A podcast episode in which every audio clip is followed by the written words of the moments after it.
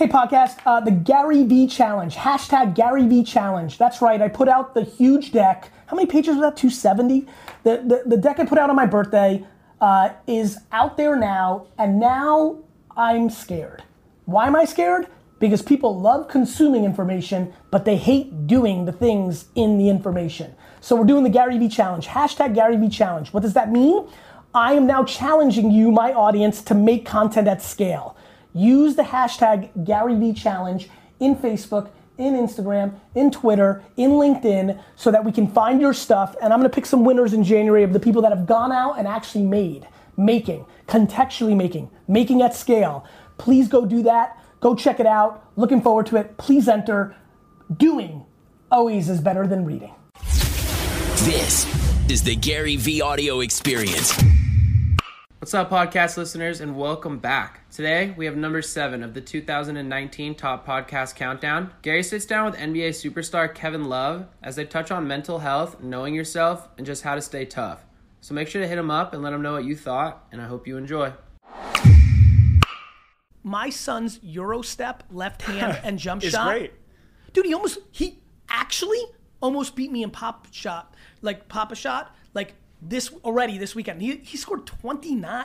He just jays. Wait, is he a lefty too?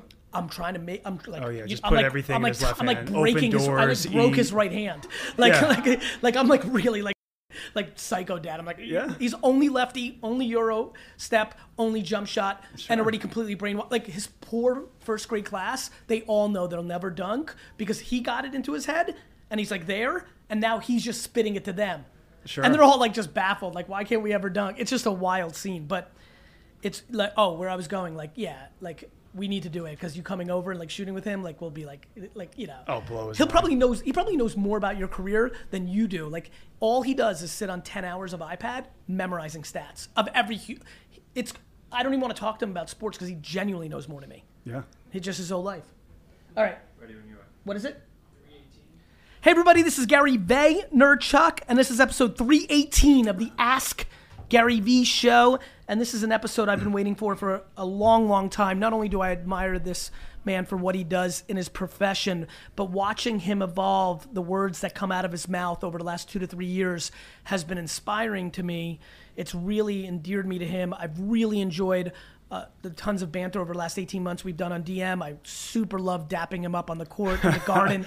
I was hoping were going to drop that. And then, and he also guaranteed that they were going to win and everything was okay with 2 minutes to go, and then that's what happened. Yeah. I'm just been watching him a lot, admire him, love a lot about him, and looking forward to getting to know him much more on my personal level, but wanted to give him the platform and the opportunity. I got really excited the other day with somebody else I like a lot, and we didn't get the phone calls. I promise I'm going to stay very committed. We will get the calls in. So if you're watching right now on Instagram, we're going to take the numbers from YouTube and Facebook. YouTube, Facebook, if you got a question for Kevin Love, who is our guest today, extraordinary NBA talent, but unbelievably exciting emerging voice for many things that I'm passionate about in society, is our guest. If you have questions for him about anything that we talk about, please put your phone number and a little bit of a preview of your question. Andy will be picking them. Put it into YouTube or Facebook. I know Instagram, I know you guys are watching, and I know that's where most people are watching. So I highly recommend you switching over to Facebook and YouTube for your questions if you are passionate enough. Kev, thanks for being on. Thanks for having me. It's been a long time coming. Super long time coming. Before we get into anything else, I love origin stories like comic book number one. Spit the 3 or 4 minutes of who you are. Who am I? Well, I grew up in a basketball family. I heard you talking about your son, 6 years old. The ball was placed in my hand at a very early age. I had a father who came from Inglewood, California, went to Morningside High School. Byron Scott, Lisa Leslie.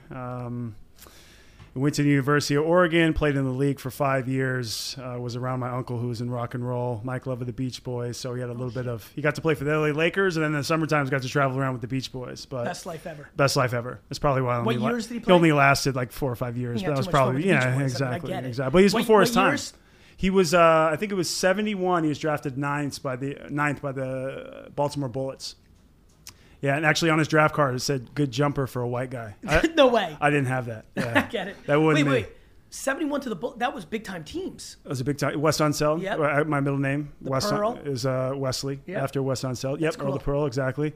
And then he played on, I mean, he played with, I'm trying to think on the Lakers, Connie Hawkins, Gail Goodrich, Elmore Smith blocked 17 shots in a game. By the way, Connie Hawkins, I'm just, you know, I like to interrupt, so let's get used to it. Like, yeah. Connie Hawkins is one of the most interesting all-time basketball players ever, in my opinion. Well, his story, we want to talk about origin story. I mean, blackballed from league for gambling. Insane. Dr. J basically co-signs him as like, I'm Dr. J because of Connie Hawkins. No, he was basically MJ or Dr. J before those guys. I mean, he was the guy, my dad used to tell me, he would pick it off the ground, either hand, go up, and it was, I mean, just put it down. Love it. He was, anyway, unbelievable. So it was like, it was destiny from the get for you? Pretty much. Yeah, like I said, the ball was. Did you love it? Always loved it. And I was the kid. I remember telling my best friend's dad. He likes to tell the story. Tell the story of me coming back from my first day. We lived right across the street from each other, and he would say, "You know, what do you want to be when you grow up?" And I said, "I'm gonna be in the NBA." You know, it was just so matter of fact that you know, I taught myself, or I really spoke it into existence. But he, as a dad, didn't laugh at that the same way, given the DNA, right? Given the DNA. And he was around those teams when we were young in Portland, where it was Rick Adelman was the coach, and it was Terry Porter. The Duck. The Duck was a monster. It was only, Cliff Robinson is a rookie. Cliff Robinson, from UConn. Terry Porter. You have to understand why I know those teams so well. So literally the human that I hate the most on earth is Michael Jordan. Like, number one on my list. Brady's a close second. Sure. And that's completely predicated on my Knicks love. Yeah, I was going to say. And like, I don't understand Knicks fans in their 40s that like MJ. I really don't. I genuinely don't. Right. I don't understand it. He tormented you guys for years over there. I don't understand it. Like, respect is different. Right. Please let there be no confusion. I understand who the player was, but like that. Right. So you don't know how much I love those Pistons. I mean, excuse me, those Blazer teams, because I prayed to God that they could figure out how to beat them. Oh, in the finals and all those times they faced them. But it's interesting to me, you talk about MJ, like how, same thing with Bron, like what guys would have taken that next step. See, the funny thing is that obviously you played with him. Well, it's funny, and obviously you played with him. Like, I love Bron mainly because the day I heard of him when he was like 16, immediately, no different than Felipe Lopez, which went in a different direction, or anybody else that even begins a conversation of a chance to be better than MJ. Like, my heart and soul, I've never, when you guys won that title, like I hate every team but mine, but that win against Golden State was probably the most excited I've been for any other team but mine, because I knew that it would add momentum to getting the debate with LeBron and MJ. I knew how big of a historic win that would be for the debate. Yeah, and it was unprecedented. I mean, I can remember, speaking of stories, I can remember we were in Oakland. We went to their practice facility, the Golden State Warriors, and it was the one, you know, Clay Thompson had started talking about how they were better than the Showtime Lakers. And, I remember. You know, that was kind of a shot at his dad as well. I grew up with Clay. Yes. So we're going over the Bay Bridge, and that commentary is just still picking up. It's on Twitter, it's on Instagram, it's on all these social platforms. Yep. Oh, sports radio, everything. And that's when Bron just said, he looked around and goes, you know what, guys? It's written. We're going to win tomorrow night. We're going to have a huge game. It's going to be tough. Yeah. It's going to come down to the last few minutes. We're not losing at home. Game 7, anything can happen. That's how it played out. It's crazy. It still gives me chills thinking about it. The crazy part, we're going to bounce back high level, but we're super narrow. I had to go to Cannes in France, which is the big market, the Super Bowl for marketing companies. I was on the flight to Cannes during that Game 7, and literally, for some reason, everybody went on Wi-Fi, but for some reason, my phone, because I don't have a laptop, like my phone was getting the update play-by-play on ESPN faster by like a 1/10 of a second than everybody else around me. And everybody was like, and it's overnight and you got to get sleep because the next day in France, it's the next day and you got to go. Nobody's sleeping. There's nothing like sports. And I'm like literally like standing, like it was insane to play that whole fourth quarter on your phone, getting update by update by update. And by the way, a lot of the people that go to Cannes are from San Francisco, the tech companies and all that. By the way, on the record, 98% of Warrior fans are straight bandwagon. Big shout out to Jim Lanzone from CBS Interactive. You're the one true Warriors fan that I know. All you at Facebook and Google and Uber, you didn't even know Golden State was in San Francisco a decade ago. I was there. You don't know if Mitch Richmond took on your face, you wouldn't know who he was. So get the out of here with your bandwagon fandom. You're raising a little Chris Mullin too, so. Yeah, man, dude. They don't know Tim Hardaway, Chris Mullin. They don't know anything about that.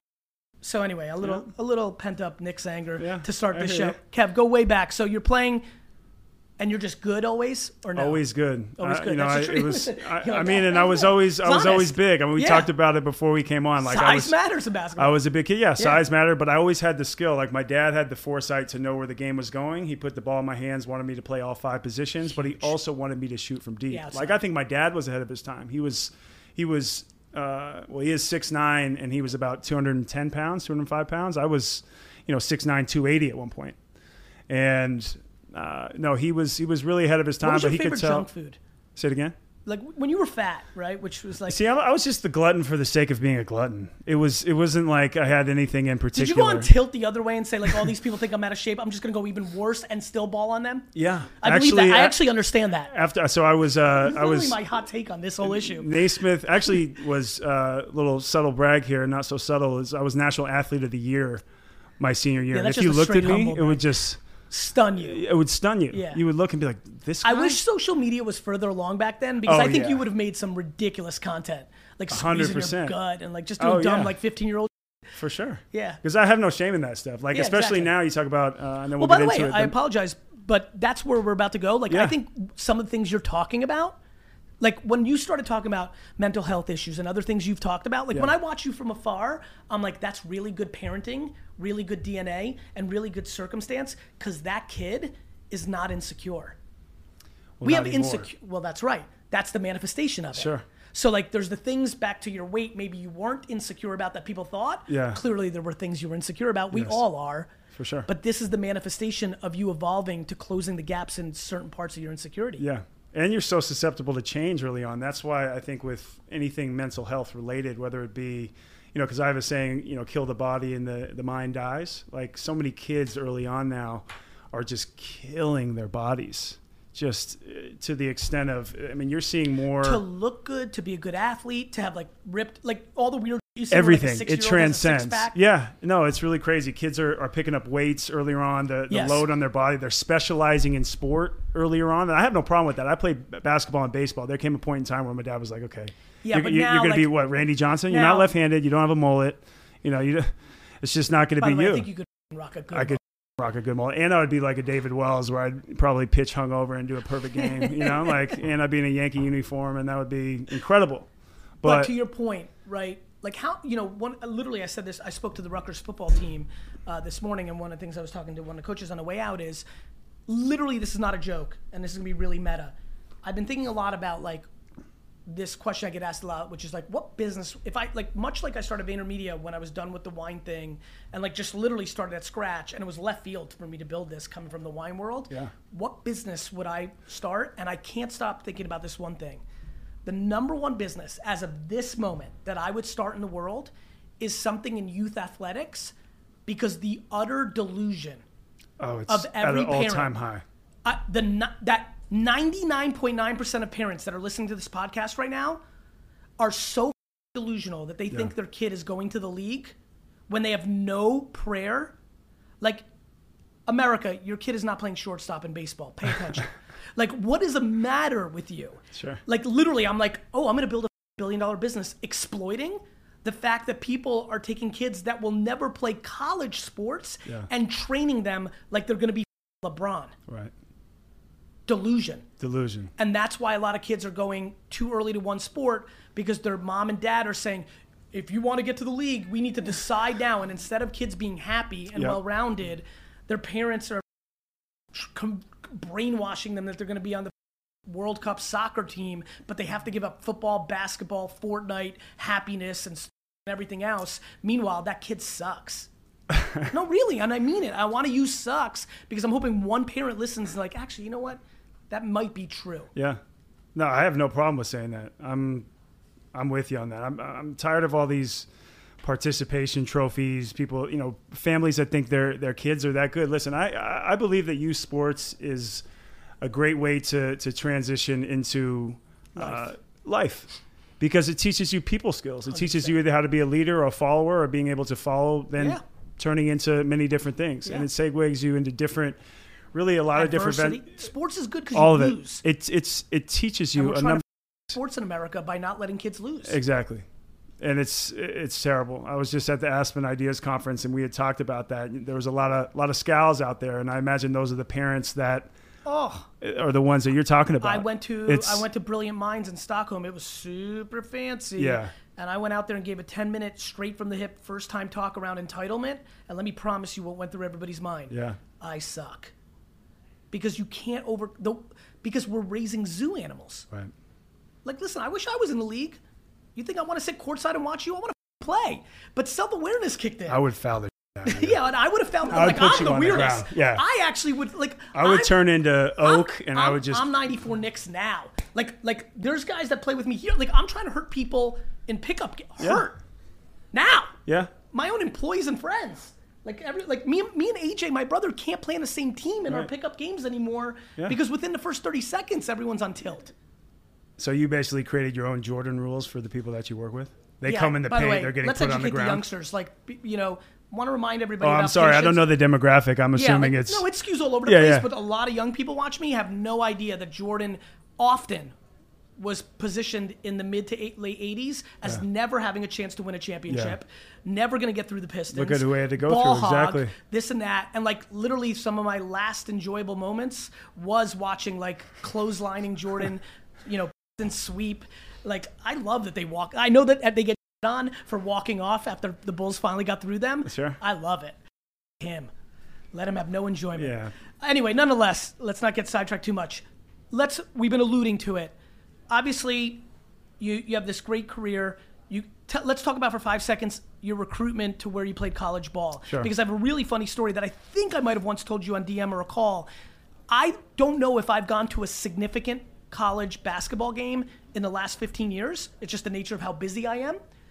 But ironically, Omid Ashtari, I hope you're listening or watching right now, Omid, real good friend of mine who worked at CAA, took me to a UCLA game. Like, somehow in this one weird window, I went to a game, and it was your freshman year. Wow. And I remember, like, watching. Who were we playing?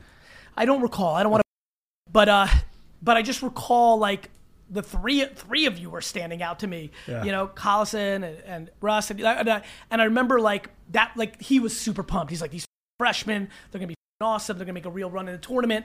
Because I'm so busy, the one thing I mandate at VaynerMedia is that every employee fills out a bracket for March Madness, and then the winner gets a huge prize. It's like a company-wide thing. I'm crazy about it, but I'm so busy, I'm headline reading for my picks. And I remember that Omid brainwashed me about you and your crew, so I had you guys going super far. Like, I think I had you losing in the finals, so I was super when you guys underperformed. So there's that. However, let's talk about how you got to UCLA. Like, was it always them? Was there, like, always them? Did something weird happen? I'm fascinated by the recruitment. So, you go back to the origin story here to back up. My dad actually played at Morningside High School. Jim Herrick, the great Jim Herrick, was his assistant coach at Morningside High School. So they would play one-on-one. They go back and forth. And, then those great teams, like the 95 National Championship team. Yep. The O'Bannon brothers, Ty Sedney with, 4.8 seconds to get to the Final Four. So UCLA was always... Was it the following year when they lost to Princeton or the year before? I'm confused. I think I'm not certain. All I remember is I picked Princeton in my bracket, and they stunned them, and like I was a hero for the guy on campus. Yeah, that's like the Richmond Spiders upset that I picked against Cuse my freshman year of high school. I wrote it on the blackboard before every class. I mean, Cuse always finds a way. Jim Boeheim, they always I was kidding. So you were always destined to go there? I feel like I was. I mean, Oregon was always in my backyard. You always considered it a little bit? Always. And Nike, I mean, it was just like Phil Knight. I live everything. If you're from Oregon, it's everything. But from a pedigree standpoint, unlike football. And my dad went to University of Oregon. I grew up going to the football games. I grew up going to those games. It was close between North Carolina, where it was Roy Williams, and they had just come off winning a national championship a couple years prior. Was that a part of you doing... like, hey, it might be cool to be on the East Coast. I've always been a West Coast kid. And it was the Duke and UNC rivalry. You wanted to get into that. It was, the ACC was, of course, unbelievable. But, UCLA had been to two straight Final Fours at the time. Ben Hallen was, very good at teaching his guys and having his guys go to the next level and have success. And I think that continued. Remind me where we were in the high school, coming straight out of high school versus 2 years removed. So I think 2000. Right? 5 was the last year. So you had to go to school. Had to go, but I probably would have gone out. You would have? Flat out? Flat out. Did you fundamentally know you were going to be one and done? Yes. Always knew. From day one. Yeah. It was no secret. So they came down to UCLA, and North Carolina, and finally Kerry Keating, who was assistant coach there at the time, still heavily involved in California, not only athletics, but basketball as well. He just said, you know, are we doing this? I remember I was at a tournament in Vegas where they have, you know, the 500 teams. He just went in for the kill. You play five games on Sunday to win. Yeah, he found the right moment. I was like, okay, you got me. Committed to UCLA, ended up going. That was my rising senior year, ended up going to UCLA and, you know, made best friends with Russell Westbrook. And we just talked about how we were going to the NBA every single day. So cool. Yeah. And you guys did. And we did. Well. And they were 4 and 5 pick. Pretty cool. Very, very cool. We were roommates. Cool. It's real cool. Yeah. Real cool. So what's the, you know, just as a random question, because I really want to get into some of the off the court stuff. What was the biggest surprise of, you had a dad that was in the league, you're groomed for this, you know, the pedigree, it's 24/7, even when it wasn't, it's running in the background. What was the biggest surprise? There is nothing you can do to prepare for the speed, the grind, but playing against, in Texas, against Dirk or Tim Duncan, flying back home on a back-to-back in Minnesota and playing KG in the Boston Celtics. And there's just nothing you can do. You're playing 2 games a week in college.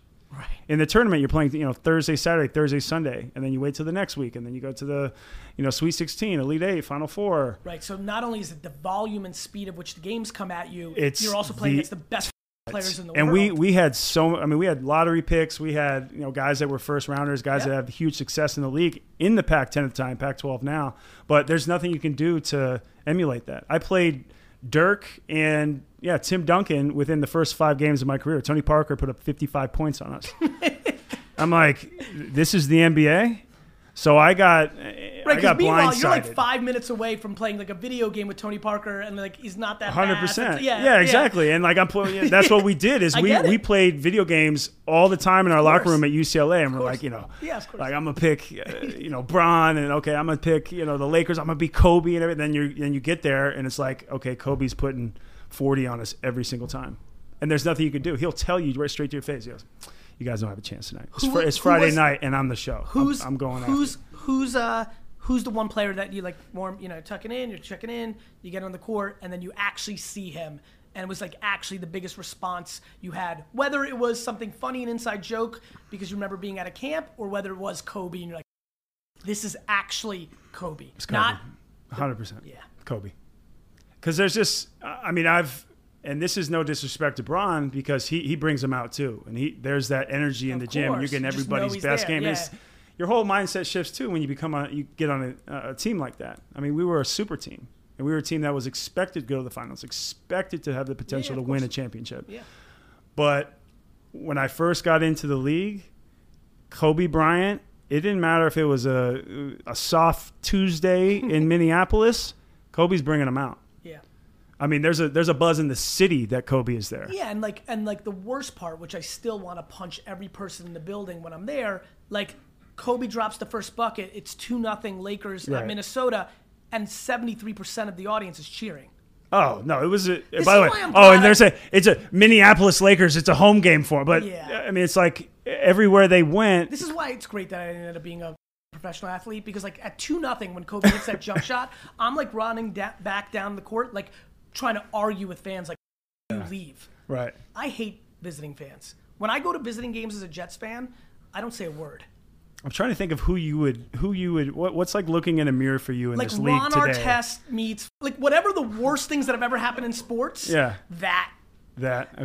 Because I'm willing, like, it gets so you were like speaking of Randy Johnson in the Seattle Mariners, like you were like a Lou Piniella. You take out the base and you throw the shit. I get to, life, what's crazy is not in life. In business, people like steal $1 million from me. I'm like, phew. And that's why I have to be careful to not project. Maybe what I hate about being a fan is I'm not in control. You know, like when I'm in control, like the CEO of this company, everything bad, easy. Maybe I'm just frustrated as a fan, like you know, like right, like maybe that's what it is. So maybe I actually am completely full of shit. It's completely the other way when I would actually be on the court or field. But no, because when we play, I'm like crazy. So speaking of out of control though, your elbow. You know, like a step on it. Like, I don't, like, when you're not, like, here's my thought. when you're not. And he's been begging me this whole time to come out and play some ball. Like, I'm always scared because while you're still, when you retire, it'll be easier. Okay, because like, yeah. When you're active, I'm like, what if I get weird? And like then it's like on, like then people actually found out the real story. It'd be like really. Like right. I'm always scared. Like I invite Jet players on when we hang, and like sometimes I'm like, I better be careful here because I actually care. That I'm gonna be taking HGH and testosterone at that time too. So in perpetuity. I'm gonna have rage fits and just go after you. Let's jump to it because I don't want it to get away from us. Let's talk about some of the things you've been talking about. Sure. Some of the things you're passionate about because I think it's uncomfortably important, mm-hmm. and I think you're building momentum. Just like I think about so many people that have brought so much value, whether it's Kurt Flood or Jackie Robinson, you know, with color barriers or just all these things, you know, watching some of the stuff Kyle Korver's talking about. Yeah. I'm really excited about what I believe you and a couple others have started the momentum and conversation for a lot of people that don't even know where I'm going. Set it up for me and give me the context, tell me the backstory. Yeah, it's, I mean, everything that you're alluding to is mental health related. I've dealt with not only panic attacks, but anxiety and depression my entire life. It's just something that I've always dealt with. I suffered silently until I was 29 years old. I had an in-game panic attack against the Atlanta Hawks on November 5th. It was a scary moment. A lot had been going just devastatingly wrong in my life, and that last pillar to fall was basketball. Was always your safe place. It was always my safe place. Makes sense. It was a place, it's escapism. Everybody's looking for their escape. My work is mine too. Exactly. You work and you know, for some people it can be whatever their vice is. It could be drugs and alcohol. That's right. It can be, you know, exhausting their body, like yep. Robin Williams. That was it for him. Yep. Yeah, with Kate Spade, who ended up taking yep. her life. That it was her work. Yep. You know, it was everything that she stood for and her image. Yep. And that was a big reason that ended up, you know, not coming out and saying what she had dealt with because she was afraid what it was going to do for her brand and her yep. image. But so I had an in-game panic attack. It was a really scary moment for me. I've talked at length about it, where I actually thought I was having cardiac arrest, and I was you know, looking for something that wasn't there. I'd always had places to go. Like, I wasn't kidding about the rage fits. Like, I know I said testosterone, all that shit yeah. when I'm done playing, but when I was young, that's how it manifested. Because I didn't really know how I was feeling. I didn't know. I knew what the depression was more so. Like, I wouldn't come out of bed for 2 weeks. I would play my basketball, really? And I would go into my room, and my brother would say. It was funny, a couple weeks after I had written the Players Tribune yeah. article and discussed that everybody's yeah. going through something, he was like, oh yeah, we would just wait for you to be Kevin again. But straight up 2 weeks. Oh yeah. Like, no, I had had moments where it had been, there's little triggers here and there where I've developed a new relationship with both my anxiety and depression, but it was, it could last months at a time. It could last months at a time. So I dealt with that. That's one thing if it's overlaying. It's another thing if you're like physically locking yourself in a room for 2 weeks. Yeah, 100%. You know, so I would go in there. I think everybody here is walking on earth yeah. with pressures, sure, anxieties, concerns, doubts. Yeah, and it's you find ways to hide it. Like my best friends didn't even know. Like I would hide. But how do they not know, Kevin? A 2 week, like that's where I'm actually going. Like, how would a best friend not know that you're locked up in 2 weeks? Or are you saying every moment I had that I didn't have to go to school or practice, sure. I just run to the room? Or are you saying 2 weeks I'm out and like I may pretend I was sick? Basically. I mean, there were times where I either wouldn't go to school or, you know, in class I would just be like super quiet. And everybody has their moments with their friends, their girlfriends at that time. There's nothing like, yeah. you know, young love, that sort of thing. But no, this was... You seem super young in love these days. Oh, yeah. On the gram. Yeah, I am. I'm chasing that a little bit. No, it's fun.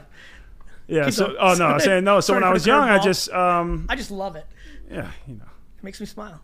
It's good. I appreciate it. Really that. Romantic, yeah. to be honest. You know, when you travel, I think Kay Love's Instagram is probably the most romantic gram right now that I follow. Is it? No, what, you talking about me and Kate, or me? No, my, you my and dog. Yourself. Yes, you. My dog. No, I know, but like. My puppy is everybody knows legit. I'm not the biggest fan of dogs. Like, that's a whole meme in itself. Okay. No, you and Kate. That's another podcast. Yeah, that's a whole. I just got drilled right now in the live stream. But go ahead. No, so yes, you and Kate, you guys are like it's super cute. Yeah, it's good for my mental health. I believe it. No, it really is. I believe it. And the traveling and the wine. And, yes, but no, I think it came to a point where I was done suffering silently. Good for you. I mean, I had such terrible bouts of depression. I missed the Hawks game. Like, was it? Now I'm starting to remember like subtle things, but I can't drill it. Like, everybody knew. Like, what happened? Nobody knew. That's what. That's the craziest part. So yeah, let me back up. So what do you do? You asked out of the game? Yeah, so it was after halftime, and we were down. We were losing to the Hawks, and I mean, let's just call it what it is. The Hawks, except the Hawks weren't very good. Now I understand. So we were like 3-9 at the time. I mean, you can look it up. That was, I remember. It was really, really not great. And so basketball was the last pillar to fall. Were you manifesting it on yourself? Oh yeah, for sure. On my worst grade. Yeah. My self-talk was so terrible. It's me. Yeah. It's me, and everything is going wrong, and I have no escape now. I'm supposed to be this guy for this team. Yeah. Like, I'm the variable. The craziest part about it was I was an all-star there. I was named to the all-star team. I know who you are. So. No, really. I remember, I want to throw out a compliment real quick because I just thought of it right now. Back to like my life got real busy. The Knicks have not necessarily been so exciting, and unlike the Jets on Sundays, it's been hard for me to follow the Knicks last 25 years the way I want to. Now I've gotten to a place where I can afford. Well, this summer didn't help either. No, dude, I'm on so tilt. I don't even want to go there. I've got a screenshot right now of me FaceTiming with KD. I don't know if I've ever recruited anything harder. I feel, KD, I'm so sorry for the last month of what I put you through. I know everybody put you through, but I brought it. I gave it my whole heart. I remember you went crazy early on your career in Minnesota against the Knicks in one rant. I wasn't catching a lot of games, but that's 31 and 31. Yeah, yes. That was at home. Yeah, I was like, and because I saw you as a kid, like in that game, it was just like I was like, holy, this guy's real good. Yeah. Like I was like, whoa, this guy's way better than I thought. Like you went crazy. And hit like a late, was it a game winner in that one or like super late three? Yeah, so I think I had 28 points and 31 rebounds at the time. I hit a three and that put us ahead. Yes, I remember. Yeah. Anyway, that was like literally a standout game for me all time. Yeah. Like one of the more uncomfortably good performances I've watched. Against, yeah. I guess it's all relative when you're talking about the Knicks. 31 and 31 is, no. Against that's what's amazing team, yeah, about but the NBA. It just happened to be your team. Do it against a team that's like the Sixers from 4 years ago. 31 and 31 is uncomfortable.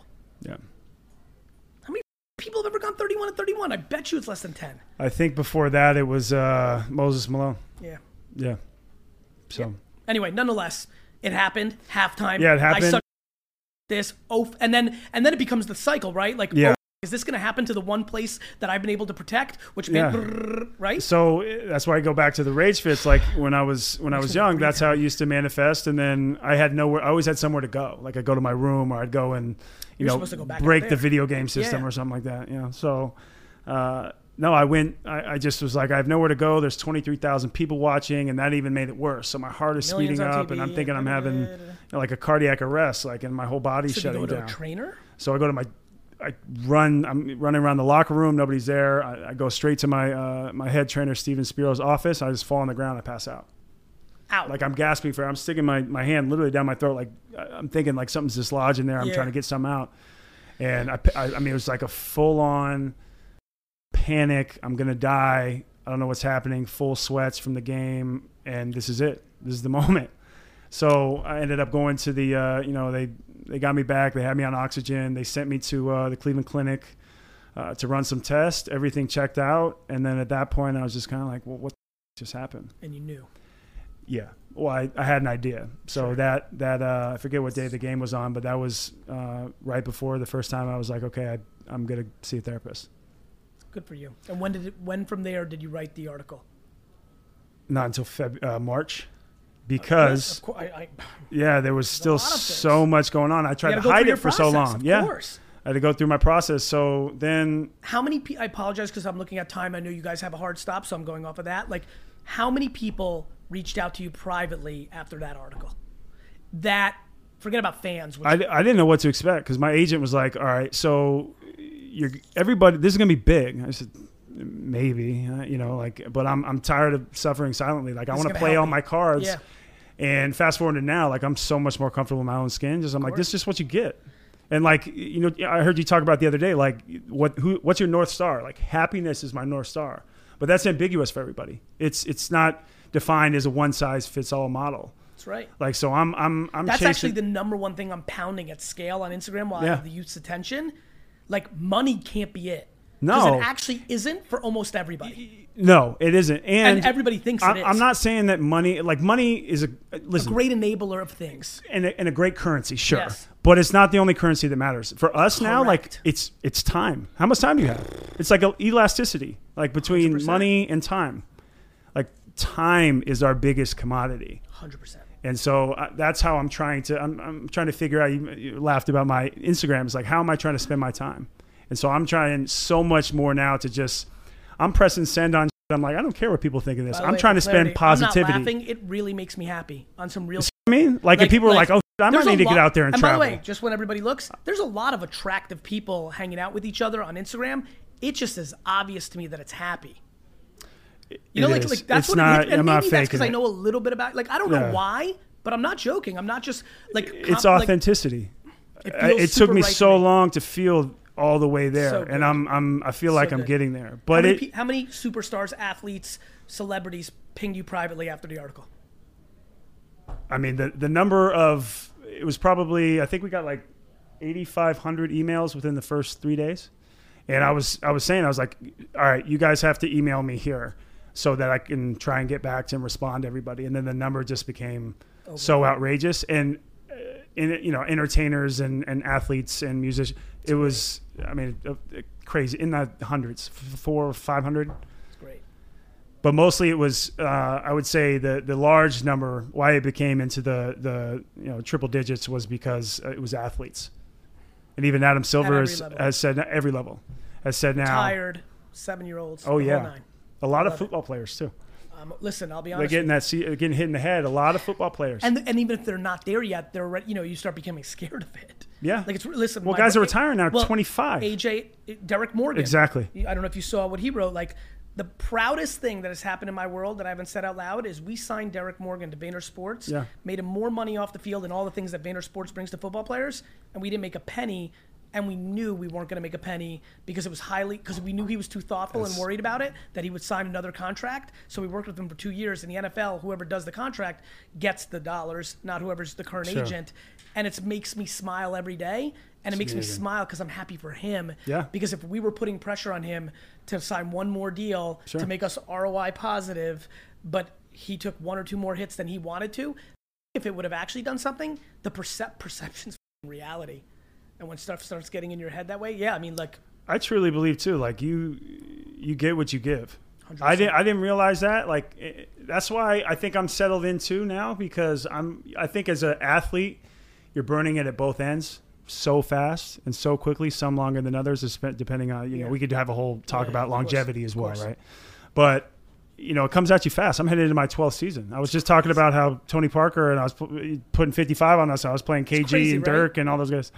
But I now feel like I have a higher purpose, and you know, I can affect the masses. It just makes me. Does that make you want to also play a year or two more because the platform is more juice? For sure, makes sense. But yeah, post basketball, I feel like I'm doing a good job of laying the groundwork to. Who did you stumble across in Minnesota, whether on your team or somewhere else, that all of a sudden in the last 2 or 3 years you're like, wait a minute, I'm old now, like in that funny way that we talk to each other, and you're like. Wait a minute, my second year, that old dude that I understand why he like threw the water at thing or why he was in the corner yelling at that. Like, wait a minute, that was, I'm going to do that. Do you have anything like that?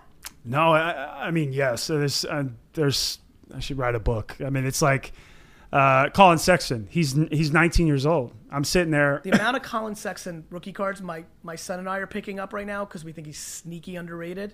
He's sneaky underrated. And he's here. He was at Basketball City this morning talking to the kids. I'm like, dude, you're 8 years older than these guys. You're 5 years older than these guys. He's like, hey, kids. You're like, yeah. He's like, let me tell you what I've learned in my career. Yeah, you're like, sit down. Yeah, he texted me. He's like, you were here? I was like, bro, you're talking to these kids?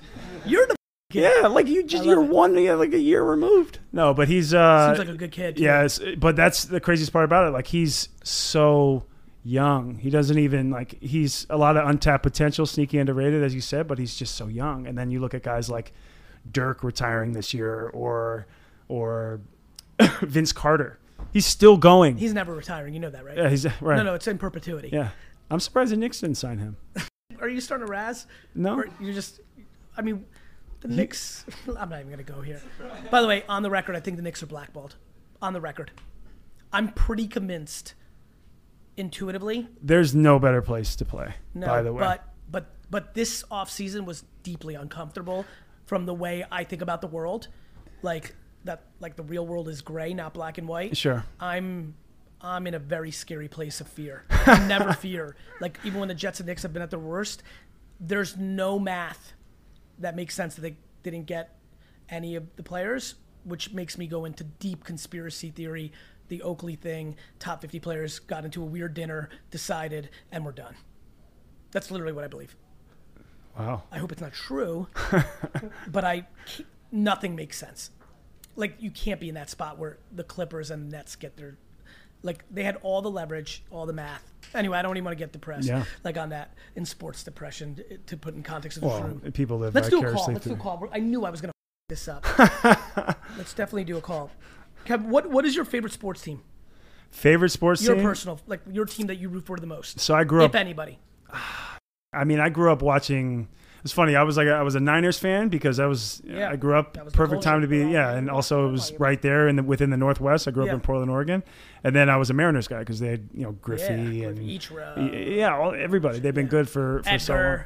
All those teams. Yeah. Jay Buhner. I mean, I used to play Ken Griffey Jr. baseball and hit the cheat code and just knock that shit out every time. Ken Phelps trade that the Yankees made is all time bad. All time. Buhner was the man too. Dude, Jay Buhner, and he had that look before that look existed. Yeah. They were bashing. Yeah. He was a beast. They So is Edgar too. Edgar, they just got inducted, yesterday? Edgar's actually the only person that knew how to hit Mariano Rivera ever. Yeah. Like, literally, has the best data against him. Nobody can hit the cutter. Nobody. You got something? Max. Yeah, how's it going? Man, good. Max. It's Gary Vaynerchuk and Kevin Love. How are you? Good. How are you? We are well. What's your question? My question was... Max, real quick. Admit right now that you are stunned that you actually got called, and now you're baffled, and you have to come up with a question on the spot. I'm actually... You know what? I knew you were going to ask this question because I watch a ton of your stuff, so I knew you were going to ask this question, and I knew it was going to come up. But I'm actually kind of not. Good. Just by watching the comment section. Yep. I knew that I was engaging with the people in the comments enough. Is this a question? No, he's making a profound statement of how he tricked Andy to call him. Good shit, Max. Now, what's the question? He didn't trick me. I grabbed his number a long time ago. Yeah, Max, he liked the concept you went with. So, but go ahead. Yeah, no, my question was from a management perspective, because I manage a lot of different music artists, so it's a little bit out of the realm, but I was wondering, I wanted to get your input on what is the most effective way to deal with and market talent to get it out to the widest audience base. Got it. So I'll jump in real quick, and then Kev, if you got anything to add, that'd be fun. The deal with part is impossible because they're artists, which means they act like idiots often, right? And what you need to remember, is not to be a dick because they have talent and you don't, and that's why you decided to manage them. Make sense? Like, exactly. People are always trying to get artists to be on time. That's not what they do. They write great songs. They create great beats. They perform on stage. I'm always laughing at my manager friends. They're like, yo, Gary, can you just talk to this kid? I'm like, dude, you love this kid because he dyed his hair purple and on 1 minute of sleep can go out in front of 40,000 people at Rolling Loud and slay it, not because he shows up on time for a meeting with me, right? So exactly. I think you need to own what you decided to do for a living and understand you got to take the good with the bad. That's how you deal with it. You don't dwell on what they suck at. You focus on what they're phenomenal at. As far as getting them out there, it's called SoundCloud and Instagram and YouTube, and I spit it 40 times a day all the time. Put music out. The end. The same advice. Well, that's what I'm thinking. Is it just a pure content play? Yes. You're in the content business. Every artist ever sucked until they put a banger out. Exactly. Everybody sucked until they put out a song That made them not suck. Alanis Morissette, nobody knew, killed it. You understand? It's as simple as that. And now that you have SoundCloud and Spotify and YouTube, there's no more A&Rs and MTV and the labels. It's like no excuses. Get in studio, make a song, put it out, DM 1,000 influencers, hope somebody shares it, then let the market decide. Like, I know everybody gets mad at me for saying like the same advice. It's the right advice.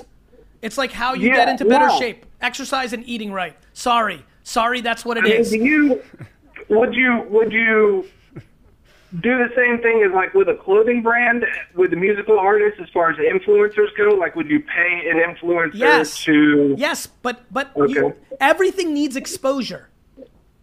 So either, either you're so great that Sports Illustrated puts you in it and you get exposure, or not. And like, yes, I would pay, but you also need to be good. Everything comes back down to merit.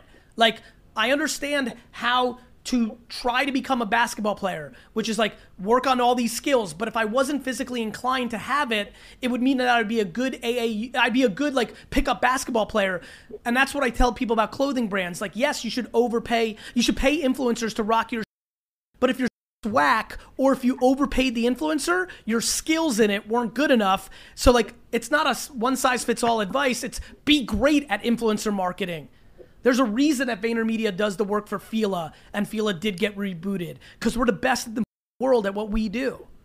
There's a reason that everybody wants to say they have a fashion brand as an entrepreneur on Instagram, because they printed 1,000 t-shirts. But being a successful fashion brand versus printing 9 t-shirts and calling yourself a brand because you came up with a funny sentence, those are two very different things. And there's a lot of on Instagram with funny sentence t-shirt companies. Yeah. Execution, bro. Well, thank you, and I appreciate the time. You got it, bro. How do you think about fashion? You like it? I see you wearing your Stone Cold t-shirt. Yeah, like I rock this. My Jordan. I see what you're doing. Like, that's right. How do you think about it? You like it? Yeah, I love fashion, and plus, I mean, it's become a huge thing in basketball, especially come playoff time. I mean, especially guys, homeboy from college. I mean, I think Russ is just making. I feel like he's sometimes trolling the game. Like, he loves fashion, but some of this, I'm like, you know what? For sure. But he knows it's going to get eyes. It's just like you said. It's going to create content, and everybody is going to send him so much stuff to try to influence their brand. I cannot. And it's become a runway. And it's become a business. He's great at it. Yeah, he's really, really good at it. And, oh, my God. Can you imagine what between P.J. Tucker, Russ, and James Harden, what that's going to be like? Yeah. Hey, Gary V. How's it going, guys? Good, man. Say what's up to K-Love. Hey, Kevin. What's good, buddy? Hey, actually, my question is, I heard you talking about, being depression and having anxiety attacks and stuff. So my question to you is that how to stay strong and, like, stay focused on your goals while you're going through that. Yeah, I mean, that's super – I mean, that's probably the toughest part, because a lot of the time, I mean, for me, it was – basically having blinders on and not seeing the effect I was having, not only on myself, but other people. And I also read like a cheap novel, like everybody knows when I'm really going through it. But I always say, for me, it was chasing basketball. It was chasing my vice. It was chasing what I love. And I always feel like if you chase what you love, everything you love will chase you right back, everything you want out of this life. But, you have to find ways to manage it, especially, at your worst times. And a lot of people can't afford a therapist. They can't afford, going to see someone and paying for that. So you have to find tools, whether it be meditation, whether it be exercising, getting that, endorphin release, finding ways to deal with your serotonin levels, whether it be medication. I've noticed a lot of kids hitting me up about eating. Like, eating behavior has changed a lot. Eating changes everything. I just read it. Sinan wants me to like him and his dad, who's like some crazy Turkish genius. Yeah, we're about to I'm about to go there, Sinan. I told you in the back of the card, I'm ready. Take all my blood, like I'm ready. I'm about to change. But up. You can change your life. Like, your relationship with your body, I feel like is so key. I mean, I know that I've lost so much weight. I've kept the inflammation down in my body. I think chronic inflammation, like I've seen it in my father. I've seen it in a ton of people. I've seen it in retired athletes. I've seen it in, we mentioned football players, whether they're retired or not. Like, when you feel like getting out of bed every day in the morning, you're like, this day's going to suck. This day's going to be terrible. Pain's bad. Yeah, pain mental management. Or physical. Well, that's what, exactly. Uh-huh. But, you know, I would just say, yeah, finding different ways to manage it and finding different ways to change the relationship with, whether it be your anxiety, depression, or any phase of mental illness. I'm a type of person that medication has worked for me. Has? Yes. Keep going. You know, cognitive behavioral therapy has worked for me as well. And, it, you know, science and data has showed that, you know, that can actually prove to be more beneficial over time than meds. So, but, you know, getting back to the therapist part for a sec, this can be a friend. This can be, you know, listening to your podcast, finding ways to deal with deal with business, deal with anything that you're into. You know, it can be a family member. It can be, you know, somebody who, you know, a parent of, you know, one of your kids' friends. You know, it can be anybody within arm's distance. This is a place where I tread very lightly because I like talking about shit I know. Yeah. And so take it for what it's worth, Gavin. I think one thing that I've seen a ton of messages from is finding somebody who's a little bit further away from your inner circle so it doesn't affect that dynamic has been really fascinating how many people have pinged me. I've never thought of that before. You know, like when it's your mom or your brother over time, that can create something within that dynamic, and having the luxury of it being a little, you know, if you think about a therapist, a step removed or 3 steps removed, sure, like friend of friend or acquaintance. It's been really interesting. And maybe that person will, it comes from an unbiased point of view. That's it's not going to ruin your relationship, weighted, right? You're talking to your mom. Exactly. She's thinking about your dad. Yep. She's like, there's just so many other variables. Yeah. That's what, you know, that's why the therapist so far removed has such value. You know, they'll probably catch something back that to you your point, seen. Not being able to afford it. How does it, you know, sometimes one kid wrote me this manifest. I love reading my comments. It's how I learn so much insights that I'm not going through. This kid talked about something of me talking about like not overjudging yourself. It led him to another thing. Then he read something about something else. What it led to was it being a teacher in his school that he doesn't even have as a teacher.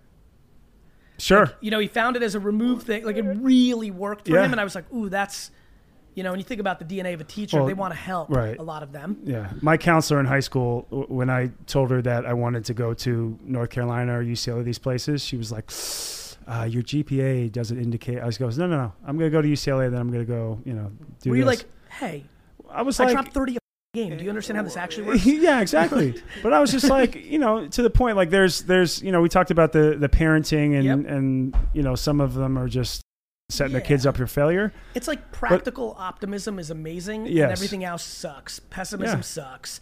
Delusion sucks. But instead of just saying that, why don't you say, okay, now show me the tool, show me the way in order to get to that point. Gab, do you beat yourself up? Like if I ask you that question, how do you go with that? I'm sorry, what was that again? I said, if I ask you, do you beat yourself up, right? Like something happens and you're the one beating yourself up. Is that like part of your framework? Yes. I definitely do that. I would say, like, sometimes I just get really, I definitely beat myself up for sure. I've just been spending so much time, like, with myself. This is why nobody's really seen any content about it. Because, again, because of what's going on with me, I want to be very careful to stay in my lane and not overstep. But it's just, you know, I got nothing else to say other than, man, I just want to say one thing. I got so much love for you. Please understand that the voice that beats yourself up, I genuinely believe this. I really don't think it's your voice. I think it's a voice that's been input.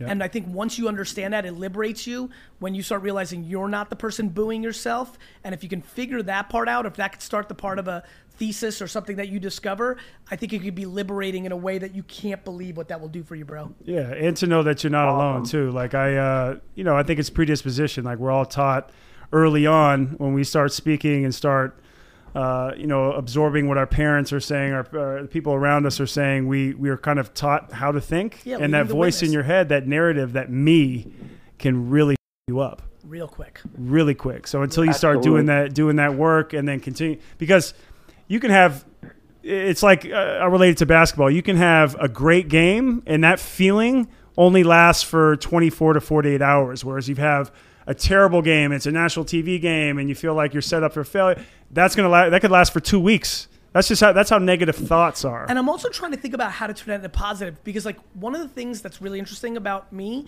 is I do not smell roses. So like back to the Yankees and the Rangers, I dropped them the second after the championship. Like, you know, like I'm trying to think about why I talk about process a lot of times is like to your point, the national televised game, like, it's not that I dwell about it. I don't know. There's something I've been thinking a lot about lately, which is like, with everything that's going on with me, I talk a lot about not hearing the boos. I don't give a what you think, but it goes both ways. I also don't hear the accolades. Like, so many people, as my notoriety and awareness grows and things that are going on with me, they're always like, man, you're so humble. And every time I hear somebody say that, I say it's because I can't hear your boos. That is literally what happens. When somebody, you know, because they don't expect it, especially the way I am on video and on stage, they get confused by, like, the humility when they actually get to know me. Sure. And I'm like, and it's so funny how intuitive I feel that's completely laddered to me not hearing people that shit on me. Like, I don't get high when they cheer. And I don't get like low. We say in the NBA, fail quickly, but it's also having success quickly as well. Like, as a human. I appreciate it, Gav. I wish you well, bro. Really, thanks for calling. Awesome. Thank you guys. Thank you. Have a good one. We got Kev, one of my favorite things in the world of sports that maps to life is when the home team boos the home team after the road team went on an 11-0 run and you call a timeout. And I've been thinking about this for 2 years. I don't know what it is about that singular moment in all the sports I watch. You know, like, I love box. One of my favorite fighters of all time just passed away, got hit by a car. You know, Sweet Pea Whitaker. You know, Pernell Whitaker. I don't know if you know that name. And I loved him for defense. He was Mayweather before Mayweather on defense. And I'm a counter puncher as a businessman, so I associate with him. Yeah. And Floyd. I would be like the Tyson Fury. I get it. He's so charismatic. He's the best. And he has a great story too. Amazing. He should be on here if he hasn't been already. I'd like to get him on here. Tyson, if you're listening, hit me up. I don't know what it is about the home team letting the road team go on an 11-0 run, timeout, and the whole place, everywhere, even like the best teams. Like, by the way, ironically, back to a meta story, I went to the Knicks-Cavs opener when LeBron came back. Oh. Yeah, best. I was so pumped. So being in that game, right, obviously. Melo hit that left wing, mid-range. So, like, you know, even like off all the accolades and bronze back in that game, it's the first game back. Yeah. Everyone's in euphoria. Knicks go on like a 7-0 run, timeout, boo. Yep. And I sit there and I'm like, there is something about this home. Back to how I think about life. It's fragile. It's what have you done for me lately? It's like. It also makes me want people to think about life that way, which is like, you could have 3 years and it's still just the second quarter. Yeah. Life just went on a 7-0 run on you. Like, what's the score at 0-0? Right.